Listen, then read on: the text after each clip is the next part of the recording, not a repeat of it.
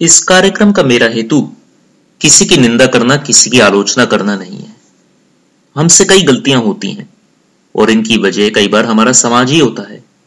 एक पे उंगली करना और दूसरे को बख्श देना या यहाँ तक कि समाज का हिस्सा बनकर किसी पे आक्रमण करना कोई न्याय की बात नहीं लगती और चित्ते की हमारी अंदर की प्यास को बुझाती नहीं।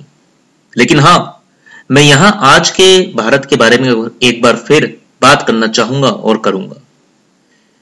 यानी भारत का केवल इतिहास और विरासत नहीं, जो आज पे प्रभाव अवश्य डालते हैं, पर नई और पुरानी दोनों ही प्रवृत्तियाँ, भारतीय और कभी कभी वैश्विक समाज की वे प्रत्यक्ष और परोक्ष धाराएँ, जिन्हें समझे बिना हम अपने देश को संवार नहीं सकते। और हाल की घटनाओं से यह ज़ाहिर है कि बहुत संवारने की ज़रूरत है। ये बात को तो छोड़ ही दीजिए। कि बलात्कार के लिए राम का नाम लेना ही एक विकृत मनस को दर्शाता है। लेकिन अगर स्वयं श्री राम भी मुझसे ऐसा करने को कहें तो भी क्या मैं तो भी क्या एक इंसान, एक राम भक्त ऐसा करेगा? क्या राम नाम बड़ा है, या राम स्वयं, या राम का विचार, राम की कल्पना, राम का सार? जब विश्वमित्र ने राम से हनुमान पे वार की मांग की, और विवश राम ने ऐसा किया भी तब भी हनुमान को आँच भी ना आई। क्योंकि राम से भी बढ़कर राम का विचार था। जो हनुमान जी में पूर्ण रूप से समाया हुआ था। आज वे जो धर्म की बातें करते हैं, जो मठ एवं आश्रमों के योगी, संत, महंत, स्वामी, सेठ बन के विराज रहे हैं, आज वे धर्म के बारे में कुछ जानते, कुछ समझते भी हैं। किसी ने कहा है कि नफरत इंसान को उसी ऊँचे स्तर तक ले जाती है, जिससे वे नफरत करता है। क्या इन बदकर्मियों का भी यही हाल है? इस्लाम एक मज़हब है।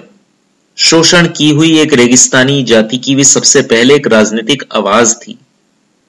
धर्म के कुछ गुण इसने बाद में ग्रहण किए।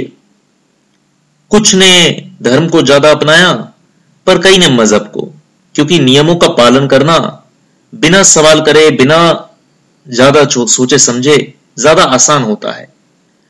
मंदिर में घुसते समय घंटी को बजा देना आसान है। घंटी की गूंज क्या कह रही है? ये सोचने का समय या धर्म मजहबियों के पास कहाँ होता है?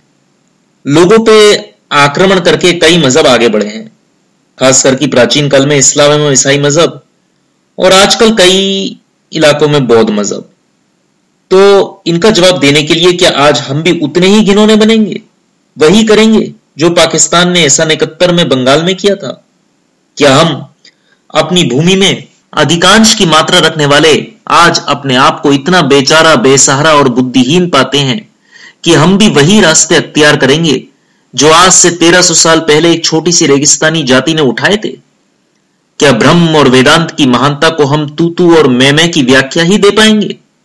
क्या आज हम बुद्धिमता और हिम्मत से इतने खारिज हैं कि दूसरे का बलात्कार करना और दूसरे को मारना, यही हमें अपने गौरव दिखते हैं? यही हिंदू विचार के आगामी अध्याय मालूम पड़ते हैं। सच में? कलयुग के बारे में ऐसा ज़रूर सुना था कि अधर्मी ही सबसे ज़्यादा धर्म की बात करेंगे। कभी सोचा नहीं था कि यह सदियों पुरानी भविष्यवाणी इतनी सच साबित होते हुए इतनी जल्दी दिखाई देगी। धर्म के नाम पर हिंसा और नफरत का भार उठाए ऐसा लगता है कि रक्त बीज दुनिया को निगलने वाला है। रक्त की हर बूंद अन्य रक्त बीज पैदा करती है। थके हुए मनस आसानी से प्रवेश करते हैं, जिस भी प्रभा में उन्हें दिशा दे दी जाए। हम क्या अपने आप को विरासत का वास्ता दिलाकर महान मानते रहेंगे या कुछ महान करेंगे भी? हम कब स्वयं अपने आदर्श बनाएँगे? या दूसरों की दी हुई अवधारणाएँ, दूसरों की खींची रेखाएँ, दूसरे के इल्म की ही इकलौती सच्चाई मान के स्वयं को नष्ट करते रहेंगे। कब तक सन्नाटे की चमड़ी में से कोलाहल सा बहता जाएगा? क्या कोई चीख इस सन्नाटे को चीर सकती है, भेद सकती है? या क्या हम अब अभिमन्यु तक नहीं है? क्या अज्ञान के चक्र को भेदना भी भूल चुके हैं? इस नन्ही आवाज़ को कौन सुनेगा? शोर की गुमनामी विद्वानों की विद्युता की गहराई, एक दूसरे पे आक्षेप की गर्जना में किसके पास दिल है, किसी मन की बात, किसी मन की वेदना सुनने का? पर भारत एक आशा का देश अब तक रहा है। जहाँ मंदिरों में शंख बजते हैं, आरती होती है, धूप और पुष्प के साथ इंद्रियों को प्रसन्न किया जाता है। इसलिए शायद कोई इस आवाज़ को सुनेगा और अपनी आवाज़ बनाएगा। आशा निर्बल ज़रूर है, पर जीवित है।